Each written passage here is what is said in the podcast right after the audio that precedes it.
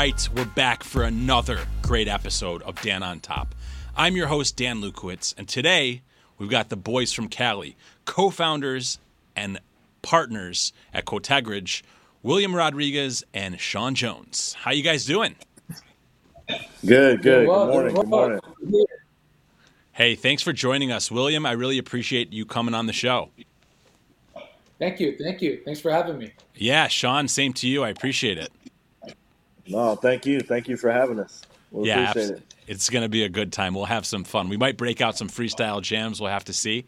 But uh, at the very least, we're going to cover some interesting territory and add some value to our viewers. So let's just jump right into it. I've got both of you, so we're going to have to kind of, you know, play it in a, in a, in a smooth way. But but first, William, tell everybody yeah. who William Rodriguez is. Yeah, yeah, great. So I started actually my career in transportation. It's something different, of course, but um, I started when I was 19 doing sales. Um, then I moved to do operations for the station. Then I moved to um, another company, uh, a start, startup division for a Fortune 500 company, later acquired by Mitsubishi. And I was responsible to uh, grow the, the sales portfolio. And that was that was really cool. I feel like that wasn't like my niche. Um, I was always, uh, you know, striving for something better, and I just couldn't find it. Couldn't really find my rhythm. Couldn't my passion. Um, until a couple years later, that I connected with uh, my mentor Owen. He took me under his wing, and that's when he's like, "Hey, man, you should get into real estate." I'm like, "Yeah, I, I think I should," but I wasn't really drawn to selling houses or anything of that. So I was like, "Yeah, but I don't know how that looks like yet." Um, not shortly after I met John, uh, Mr. Mr. Jones, Sean, and that's when you know he told me about notes, and I was like, you know what, that's something different, that's something unique. I haven't heard of it, and let, let's uh, let's explore to see how we could do something together. And that's when, for me, I was really exposed to notes, and that's when I decided to quit my job and go all in. Awesome, very good. Yeah. I, I always love when I hear people who are searching and then they find their passion, especially in real estate, and they mm-hmm. dive in with both feet. So, hey, Mr. Jones, tell us about Mr. Jones. Who is Sean Jones? Yeah, um, I started. I've done a lot of different things, but my longest career, I was with a one of the major communications companies out there for about 18 years.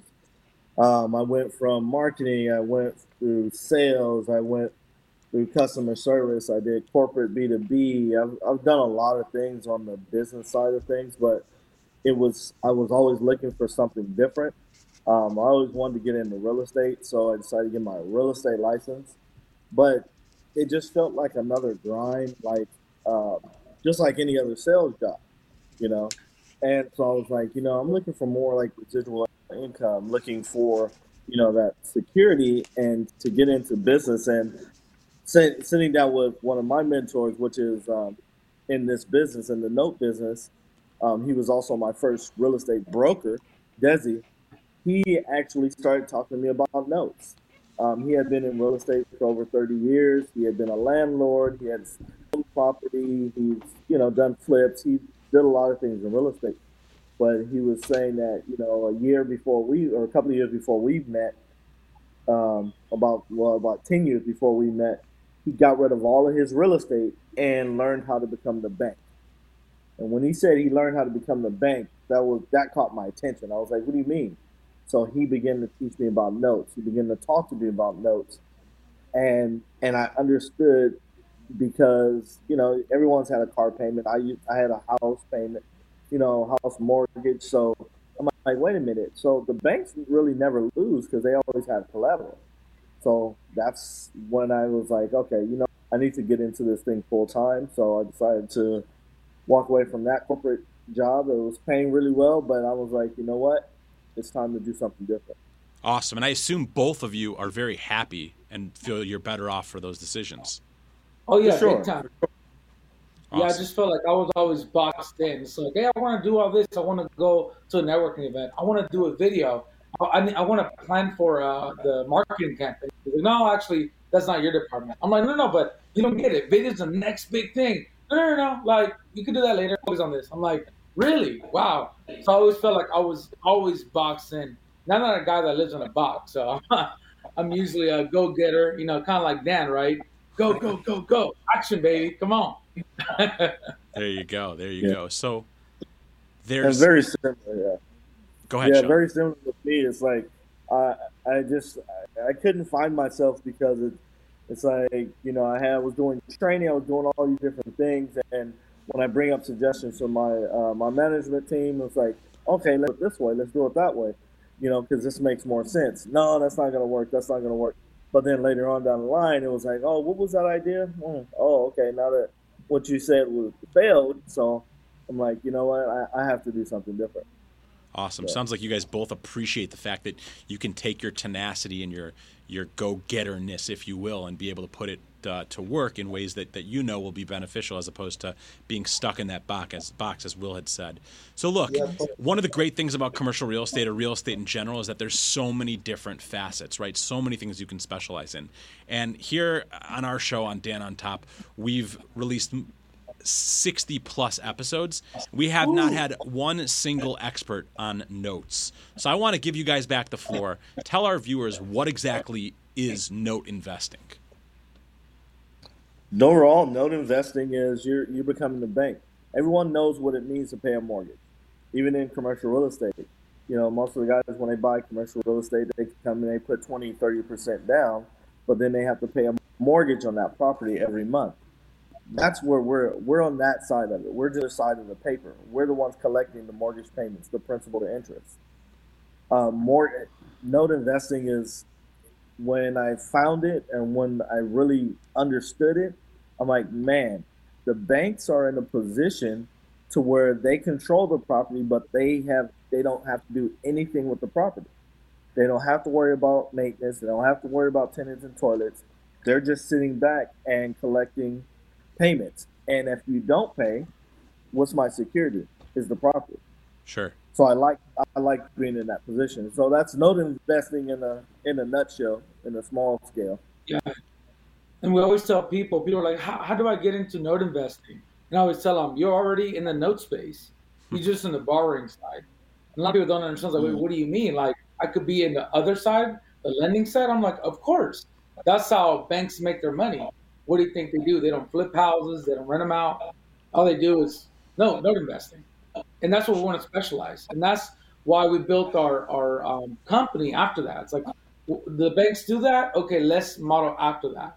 If the banks don't do that, you know what? Let's tweak it, but we're still going to model after you know how the banks operate. Sure. So, you know, I think most people are familiar with the different processes in other forms of real estate investing, right? Buy a house, renovate the house, resell the house, right? Buy an apartment complex, renovate the apartment complex, sell it or cash flow it. Yeah. Walk me through the process of note investing from your perspective. How do you do it? What does that look like? You want to go ahead and grab that one? Yeah, yeah. So first of all, we look at the same thing like you would, you know, in a buying a property, right? Make sure it's in a good area, make sure it has good value. We look at the exact same thing. So when we do that, um, we want to make sure, like, hey, well, what's the balance on this on this home, right? And then from there, we always try to buy it at a discount, right? The discount's going to vary depending on a few factors um, but we never want to pay what's owed, right?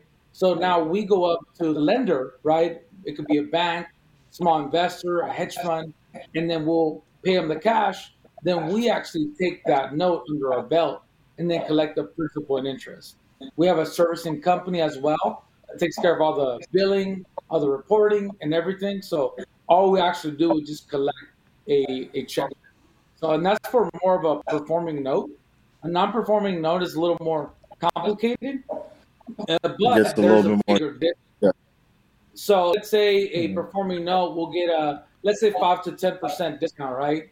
With the non-performing, we see notes that go at a discount of 50, 60 cents on a dollar, mm-hmm. right? Mm-hmm. And if you buy a bigger book, that means the bigger discount, right? So it's just depending on people's strategy. Some people are like, hey, I just want to collect the cash flow. I just want to make sure I get a return the first month coming in. Okay, maybe a performing note's more suited for you. But there's a, there's another person like, you know what? I like a little bit of risk, more work. Um, let's go after the bigger discount. Then we turn them into the non-performing. because they could get a better return. So it just depends on the individual, but in both ways, yeah. you could definitely. It, yeah, and for us, it just depends on our, our risk, what we're what we're um, looking to do. You know, we buy performing and non-performing notes, um, and there's value in both of them because of the security of the of the property, whatever that property is, whether it be a commercial, multifamily, single-family home. So there's notes. If there's you know real estate out there, someone has a note, has a mortgage on it, and they're paying someone. There's a note on it. So. And at the end of the day, the worst case scenario for else, right? The worst case scenario is you become a landlord. Right. And that's what most real estate investors want to be the landlord so they can rent it out, so they can whatever the case. But that's what I tell our investors. That's the worst case scenario. Okay, so I got it. With a performing note, right? You're knocking out the lender. You're getting a small discount, like you said, five or ten percent, and now you're replacing the lender and you're collecting that mortgage payment, right? That principal and that interest. With a non-performing note, you're getting a significant discount, discount you mentioned. So what are the next mm-hmm. steps? I assume with a non-performing note, they're not paying. So once you take possession of that note, what are the next steps? You know, in in our model, our goal is to get the the uh, borrower performing. You know, it's usually a reason. There's there's different case scenarios, and if it's a single family home, there could be a death in the family. It can be medical, they lost a job. We want to we take it from more of a personal aspect and find out what what's the problem and how can we help solve it and how can we work together to make it a win-win for both of us. So a lot of people think that lenders that buy non-performing notes, everyone wants to just take the property from you. I mean, that is some people's strategy because depending on how far behind you are, uh, they don't think that there's a even a possibility of getting that okay. thing re- reperformed. But we know there's a possibility in all things that we can work out something. You know, and if we can't work out something, then you know our next step is to discuss that and say, you know, can we work out something where you away from the property? It doesn't affect your credit, um, or if that if that's not an option, then we have to go through the legal the legal channels and you know go through the normal foreclosure sure. process. But we try we try to avoid that. Sure. Yeah. So you're actually reaching out to the mortgagee and you're yeah. trying to come mm-hmm. up with an amicable solution for everybody. Exactly, because at the end of the day, banks don't have the capacity to do that. And we've seen 10 years ago that foreclosure rates were over 20%. And that's why the secondary market opened up. They're like, you know what, let's just make this viable for everybody, not just the big hedge funds and insurance companies. So now, for when we buy it, we get them more one on one with the uh, with the borrower, right? Opposed to like you know somebody trying to call Bank of America and explain, hey, I just lost my job. I just need two more months to to catch up. I mean, sure, that's not an easy process, right? Sure, sure. So now, once you let's say let's go back to that non-performing note, right? Because we mentioned performing notes and non-performing notes. I got a little idea in my head. Want to run by you guys. Let's say you take those non-performing notes and you turn them into performing notes. Can you now, so to speak, flip that note and sell it as a, a performing note? Of For course, sure. yeah. That, that's what you. Uh, if that's part of your strategy going in, then that's what we're gonna, you know, analyze and then go from there. Uh, some people just get it to perform again maybe a year, then sell it off two years, or just right away. It's just depending, right? The more the the note has more seasoning. Seasoning means they're they're actually paying, right?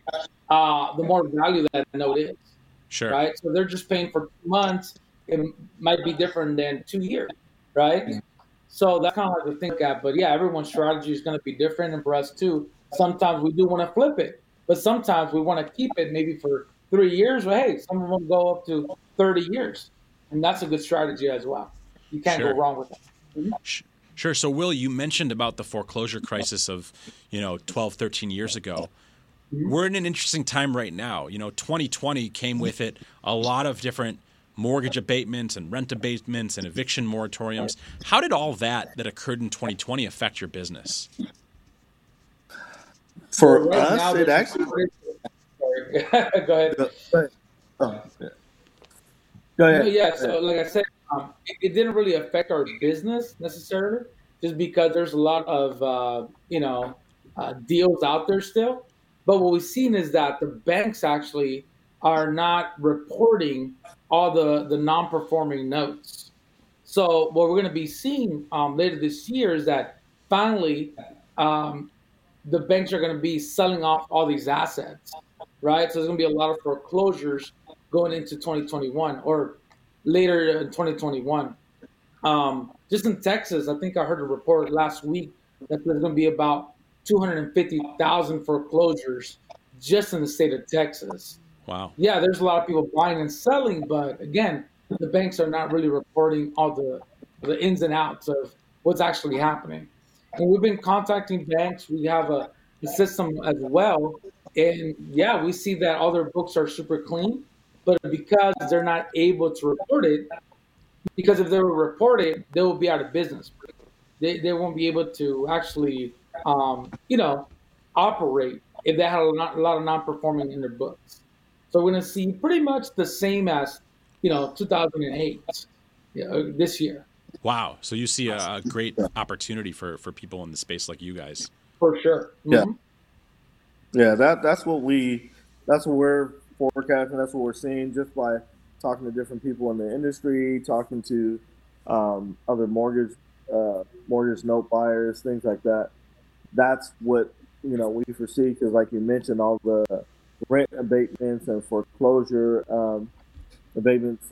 At some point, that has to come to an end. Right. And, and a lot of people that aren't going to be able to come up with that money right away. And what the banks and these large hedge funds, they're they're not going to sit on it. They're not going to do what we do and sit there and have a individual conversation with people and try to get people back on track.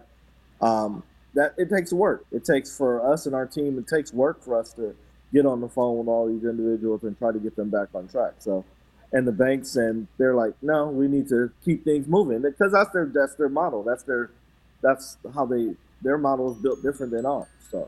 Sure. Yeah. Well, gentlemen, thank you so much for joining us. It's been an absolute pleasure. You guys have provided a lot of value and shed light onto a, a, a subject that's pretty elusive that most people don't know about. So, thank you so much for doing that. Really appreciate it. Uh, thank you so much for having us, Dan. Thank you. Thank you. I'm Dan Lukowitz. This has been another great episode of Dan on Top. Please subscribe, give us a five star review, reach out if there's anything we can do. We're always here to help and provide value. Thanks so much.